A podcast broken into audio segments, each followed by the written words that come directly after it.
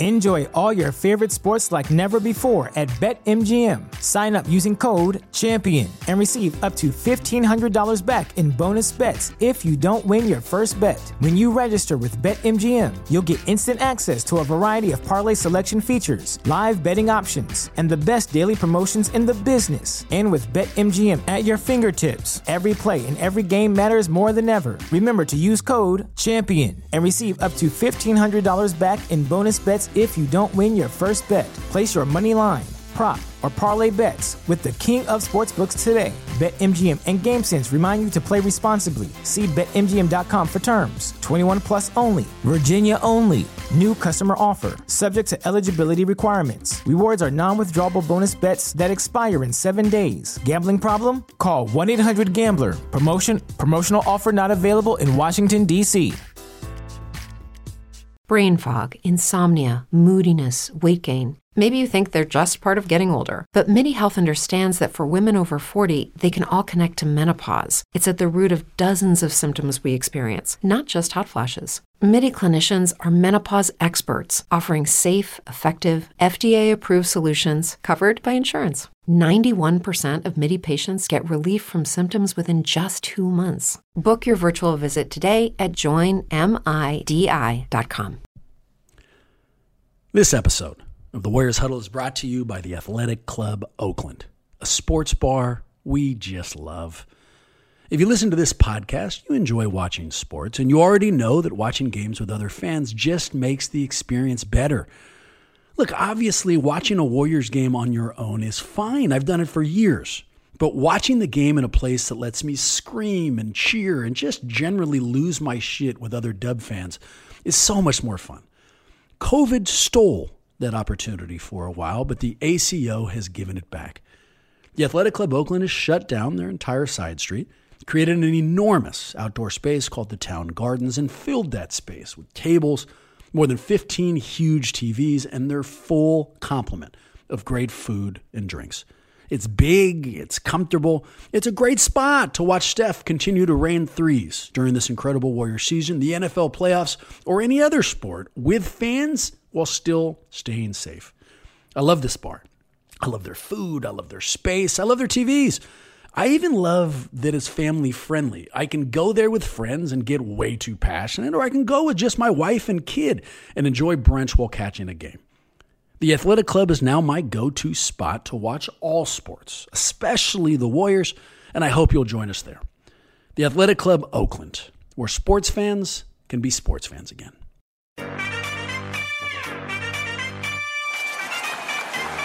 We're gonna bring y'all into our huddle. You are in the Warriors Huddle with me, Bram. No Marcus today, but with me, per usual, my master of all things sound, Maxime. How's it going? Maxime, big things on our plate today. I won't call it an emergency podcast. We kind of planned on uh, recording this anyways, but I will be transparent with you. This is going to be like a fucking therapy session for me, man. I have so much rage inside of me right now that I am hoping this is going to be the exact outlet I need to get past game two and start looking towards game three. How are you, man? What was your uh, watching experience like? Uh, very, very stressful. I mean, you know, look, it, it's one of those things where I want this to just be a competitive series that I'm excited about and like a little biased towards the Warriors, obviously, um, but just enjoying the basketball in general. And having that injury happen so early in the game really put a sour taste in my mouth. Um, and it lingered long after the game was over. And I don't think, you know, I would have been happier with a win for sure, but it's just, it's just so uncomfortable, you know? And then Draymond goes down almost immediately after and goes to the locker room too. It just, it, it felt very off.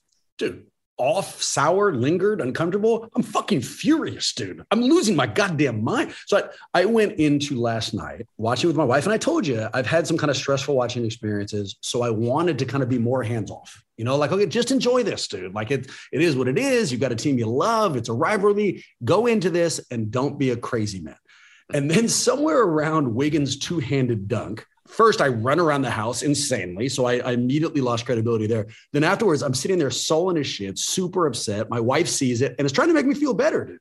So she uses a line I've used on this uh, podcast a bunch of times. She goes, Look, you know, don't need to be so upset. This is just a television show.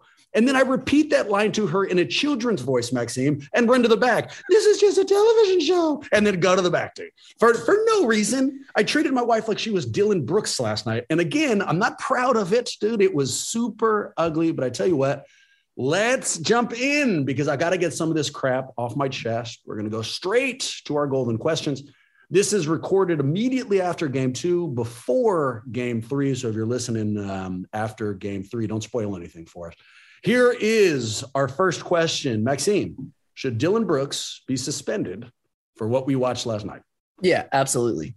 Absolutely, he should be suspended. Um, I think there's there's precedent. I mean, I, I, you know I was poking around the internet to try to understand what that precedent actually is. Um, and you know I, I okay, you know what? Hold on. Before we even get into the minutia of whatever that's about, just gut check, hundred percent. I mean, come on, it was it was a very dirty play. Uh, so absolutely, um, I am disgusted by that play. To borrow a quote from Steve Kerr, it wasn't physical. It was dirty. Uh, the last time we had this conversation, some similar version of this conversation, was Marcus Smart, right? And what we decided that what Marcus Smart did was a basketball play, but was a basketball play done recklessly. What fucking Dillon Brooks did last night was not a basketball play. He did not have basketball in mind in any way, shape, or form. Look, he, he didn't purposely try to break GP2's elbow. That's not what I'm saying but he sure as fuck purposely clubbed him when he was vulnerable mid-air. And to, to borrow another quote from Kerr, he crossed a line, man. You know, this this was a dirty play. There's no ifs, ands, or buts about that. Yeah, yeah, that's completely right. I mean, it, it, look, I, we're not just litigating whether or not it was a flagrant two. Obviously, it was a flagrant two. But you know, I've gone back and I've watched the uh, Draymond ejection um, flagrant two from Game One a couple of times, and quite frankly, you know, like I I understand he hit him in the head. It's all the textbook stuff that that leads to a flagrant two. And then he paraded around the court and did not help his case out at all. But you can see him holding his jersey after he's already on the ground, right? Like Draymond cares. He's a basketball player. He gets heated, but then he was trying to do what he could to make sure his head doesn't smack against the ground too, right? That's a crazy basketball play, but it is nonetheless a, a basketball play ultimately. An elbow in the back, shoving the dude into the stanchion, that's not feeling like a basketball play to me in the slightest well, this shit shouldn't matter, but it does. So, right when, when, we're talking about this, it should be objective. Doesn't matter who Dillon Brooks fouled; it's just the foul, and, and then we make the decision from there. But I'm not capable of something uh, objective right now, man. It's entirely subjective, right? And look at who the fuck he did it. So, I did a little research too. Gary Payton II is 29 years old. He's been trying to break into this league since 2016, dude. He's played for 10 teams, including the Rio Grande Vipers twice and the South Bay Lakers he clawed his way through the G League. He clawed his way through the Summer League. He clawed his way through all the shit that people have to do to suddenly reach their dream. And he did. He finally did right now, Maxime. Not only got into a, a rotation, got into a playoff rotation. And think about that, dude. People use those opportunities, these playoff minutes, to not only change their lives, change their families' lives. The kind of money that you can earn with the exposure that the playoff gives, I mean, we're talking generational money. Uh, the Warriors used to do shit like this. We had people like Corey Blount and Jason Caffey, people who we had never heard of before. They had they go on a, a playoff run with a championship team like Chicago, and then lesser teams offer them an ass ton of money.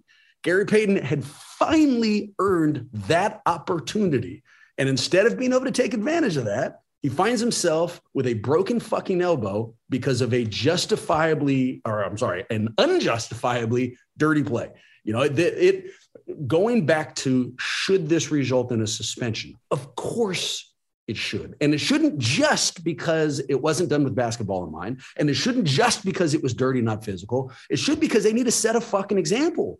In, unless the, the league wants to tell everyone, look, it's okay to attack people when they're defenseless in the air, you know, and, and if they come down and get hurt, fine, it is what it is. You'll be able to play in the next game.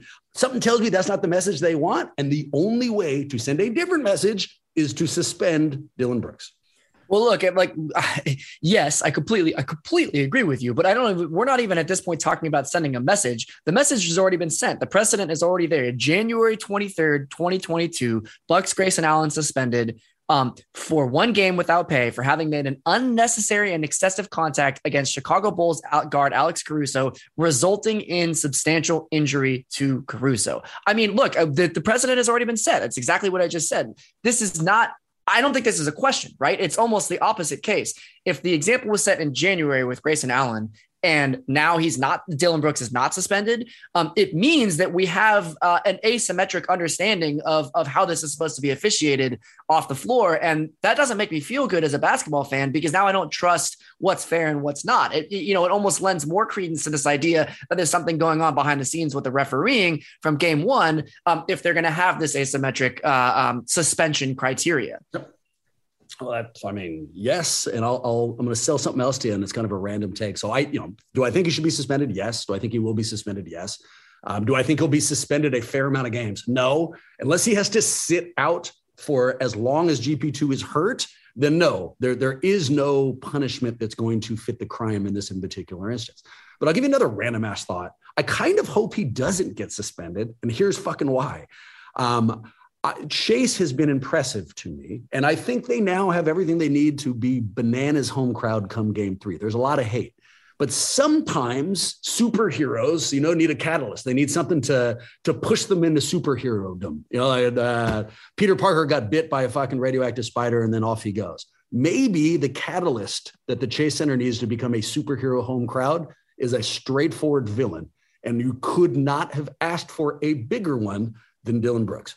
So, you know, I mean, if it's if it's game three and he happens to be out there, I hope, you know, we, we turn a negative into a positive. We use this guy as a fucking lightning rod to, you know, circle the wagons, do this for GP2, and the crowd uses it to get bananas loud. Um, so I mean, we'll, we'll see. I don't know when Brooks is coming back. Like I said, we're recording this at a time without information.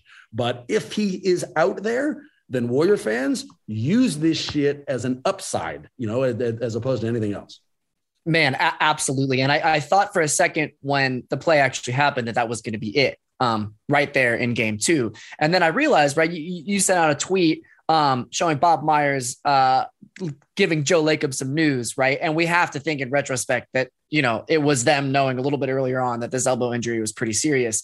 Um, that's devastating, right? If I'm a player on the Warriors, which as we know, I you know I, have had my stints with the Warriors. Uh, um, yeah, yeah it's, it's, a good time. Um, I had to retire early. That's no big deal. Um, I, you know, I would be in shock, right? I wouldn't necessarily be playing in my best. I would kind of have it in my head. I'd be really sad for my guy. I'd be thinking about what if that happened to me, all that sort of stuff. It's the game three where you would see it really bounce back from this kind of an intense injury. So I'm with it. Warriors fans, let's get behind it um, and let's make Chase Center even louder. Yo, that the Memphis FedEx Arena. Um, is being called out around the league for being a fantastic fan environment.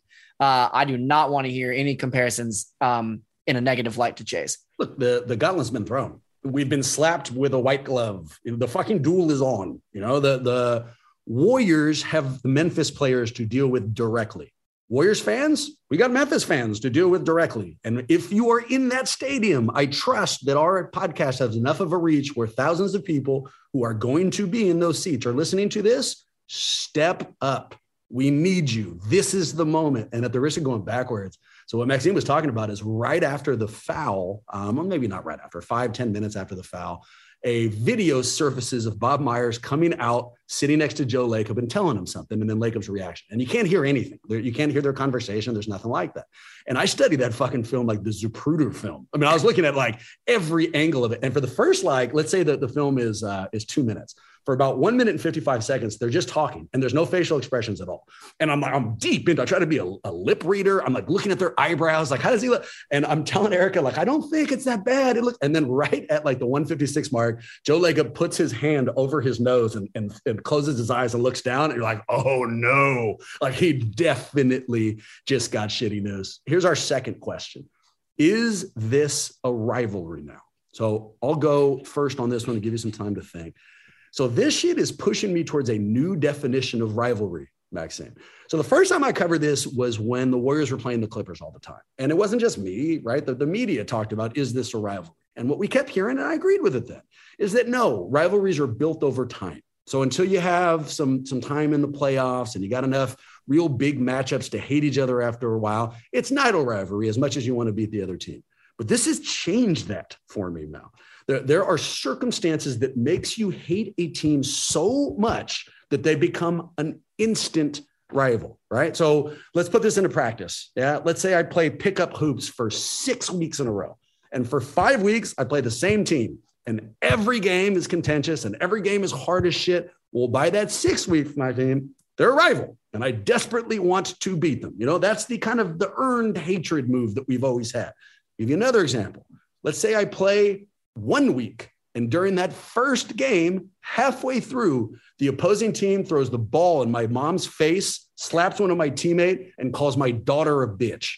Well, the next time we play them, how desperately do I want to beat those motherfuckers, man? You can you can develop hatred depending on what somebody does in a single move. And goddamn, do I hate this Memphis team right now, man. I hate Ja's arrogance. I hate Jaren Jackson's ugly as fuck leaning forward jumper. I hate that Taylor Jenkins apparently dyes his beard red, dude. I even hate slow mo's just giant forehead and awful game to watch.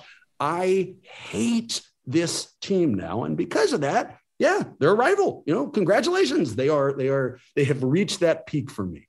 True for you? How would you define these guys? A- absolutely. Absolutely. I, I don't even need justification, though. I'm going to give it to you. It's just a feeling, right? It's just like vitriol that I have towards them. Um, but I can give you justification, right? I think there's precedent on both sides. I don't think it's an instantaneous thing, right? In 2019, um, when we got our 73rd win and Steph won over 400 threes in a season, that was against Memphis. So you could see it start to be brewing right then. They probably did not love that we were getting all of that, uh, all of those stats off on them, right? And then they're the ones that kicked us out of the play-in tournament last year. Um, so it's all kind of culminating in what we've got right now. It's not really surprising. There's definitely some history on both sides, but I also think it's it's what you're saying on the court. It's the way that Ja, you know, flings that pass over and then immediately is flexing at the bench in the middle of the first quarter, and it's like you haven't. You're like up six. What what is this? Um, you know, it's the way that like Taylor Jenkins doesn't really acknowledge um, Gary Payton's injury in in his in his you know in his comments today, and is instead just sort of saying that he's behind Dillon Brooks. It's that whole attitude of we're better than you when they still haven't won anything that just feels kind of like the opposite of how the Warriors behave. I know when we're like on the court, there's an attitude of like fuck you and we're going to win, but like these are these are people that really respect their teammates, right? That you see after the game showing respect and showing love and and it's a it's a brotherhood and I just don't feel like Memphis is in the basketball brotherhood.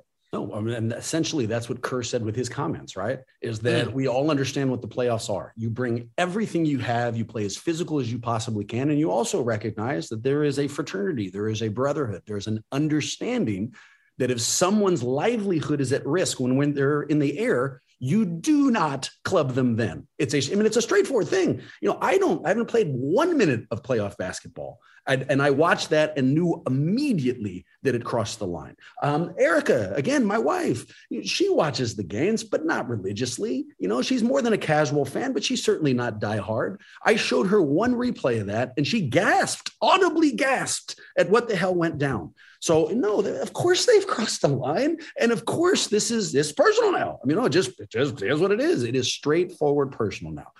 Are you happy with what happened in Memphis? So I don't I don't mean this last game. You know, they've played two games now. They're coming home. They're one and one. You look at the overall experience. Are you happy with what went down? Man, look, uh, you, you you're asking me to take out a, a, bigger picture, right? And if you didn't give me any of the context, right? I was in space and I came back and I said, "Hey, what's the what's the series at?" And you say it's one one. I say, "Hey, that's great, right? It's like really important to win one on the road. We they no longer have home court advantage. That's a really good position for the Warriors to be in.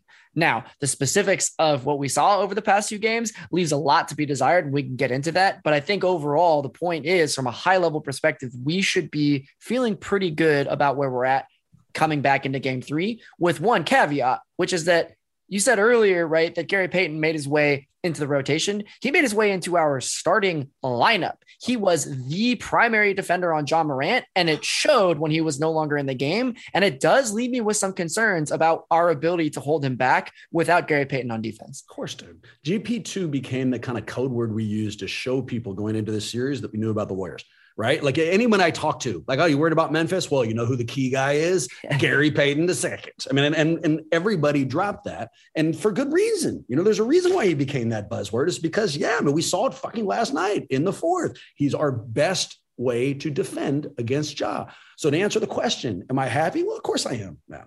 Being unhappy at this stage would like being uh, unhappy about winning a hundred thousand dollars because I didn't win a million.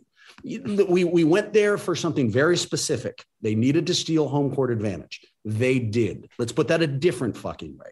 Memphis spent 82 ridiculously arrogant fucking games during the regular season earning home court advantage. Good for them. The Warriors spent 48 minutes snatching it away from their asses and they're coming home. So, what did they want to do? They wanted to do that and they've accomplished it. So, am I happy? Yes, of course, am I happy. But am I also frustrated? Absolutely, because they used dirtiness. They went outside of the lines to take away our best option to defend their best offensive player. After this game, go on to social media. If it's not Warriors fans, what you're going to see is people torching Golden State for their inability to guard Ja down the stretch. You know, that, that he he put up 18 on us during the fourth quarter. Well, that's like going into someone's house, stealing their fire extinguisher, setting the house on fucking fire, and then be like, oh, you should have been more fire prepared. You know, they, they literally took away the thing that we had to stop this from going down. So, Warrior fans, big picture, okay? We, we are exactly where we want to be. We have a team that has the pedigree to deal with these emotions. And we now have a fan base who maybe needed a catalyst who have that catalyst. So, look, are we in a position where we want to be? Yes. If I could objectively pick which one of these two teams I'd be rooting for right now, what advantage they have, it's Golden State. You know, they they are on the upside. So don't mistake frustration for anything but frustration. You know, now that isn't to say these next few games are going to be fucking easy. It's going to cause me an aneurysm. It might cause me a divorce, Maxime. Things aren't going real well if I'm screaming in child's voice to my wife, but we are in a good place, which leads to our final question. It's 1 1. Who wins this series and in how many games? Yeah, I'm saying Warriors in six. Uh, and and what it really comes down to is I think that the uh, the home court advantage is going to matter, right? And so what that means to me is I think we're going to take the next two, and then I think Memphis is going to take game five because it's going to be on their home turf. I really do think, I mean, look, this series is extremely close. Um, and I don't think that the rest of the games are going to be blowouts in either direction. Uh, and so the fans are going to actually be able to make a huge difference, which again, Bram, to what you've been saying this whole time, that means Chase Center really needs to step up. We just we need, need it. Like everybody who's listening, you know, let's hope, like go tell everybody else that's in the crowd, get everybody around you to be standing up from the jump right away. Um, it's just so critical. If you've spent enough money to go there, you care enough about basketball, you care about basketball history right? I mean, you care, you've, you've watched games, all those things. Well, guess what, Chase Center fan? You have a chance to affect history. You know, whatever happens in the next couple games, they'll be talking about. This is part of the dynastic lore. You know, if if the bullet point is, oh, Memphis not only beat them, but their crowd, you know, out cheered them, well, that's on you. This is your chance to make that difference. I agree with you. Warriors in six. I hope to God what you said is right. I hope that they they you know win these next two and and it plays out the way you said. Um, I'm not sure that's what's going to go down. I can tell you that if they lose one of these next two, it's going to be real hard in the Hillsman household. You know, like I, I don't know how I'm going to take that. I don't even know if I'll be able to watch that loss. But uh. I do think, based on what we've seen, or uh, let me let me give you a, a less um, emotion based reason. The Warriors gave that game away last night, man. They had 18 turnovers. They couldn't hit the side of the barn with their shot, right? Uh, Ja Morant had a historic, a historic uh, playoff uh, performance, and good for him. But is there objective reasons to think why the Warriors can change that over when they're back at home? Of course there is. And I think that's going to go down. But I think it's going to be a, you know, white knuckle, hold onto your fucking seats uh, a couple of weeks here. And hopefully the next time we speak, we'll be speaking from a place of advantage, man. Um, yeah, I guess yeah. we'll see. Let me let me give you just one specific stat, right, to drive the point that you were saying home. Perfect. Seven from twenty-eight, seven for twenty-eight from three. Uh, that's just that's historically bad. That is historic. That is twenty-five percent. The Warriors do not shoot twenty-five percent from three again this series. I guarantee it. I, I, and I, I'll leave it with this. And I'm I'm recency biased, especially when it comes to emotion for me, because emotion washes over me constantly, man. I hate five people, strangers, walking down the street all the time. But right now, as I sit here talking to you today, I can't think of a player I'd like to watch lose more than Ja Morant currently. Um, the the disconnect for me between how he views himself and what he's actually already accomplished is enormous. Um, he, let me say this Ja Morant is an incredible player with an incredible future. I do not remember seeing somebody with, with the kind of hang time that he's brought, and he's got balls, man, and he's got fucking moxie. But if he won the next 20 titles, he still wouldn't be as good as he currently fucking thinks he is. And I hope to God that he gets a chance to reflect and watch from our court as the Warriors walk off um, with a victory. And I guess we'll see it. Uh, for those who want to get us golden questions, Maxime, where should they send them? Huddle at warriorshuddle.com. If you want to hit us on uh, social media, we are at Warriors Huddle. Um, and with that in mind, go Warriors. Shea Center, stand up, stand up. I, I, mean, if nothing else, if nothing else, stand up and be in your seats. And with that in mind, go Warriors.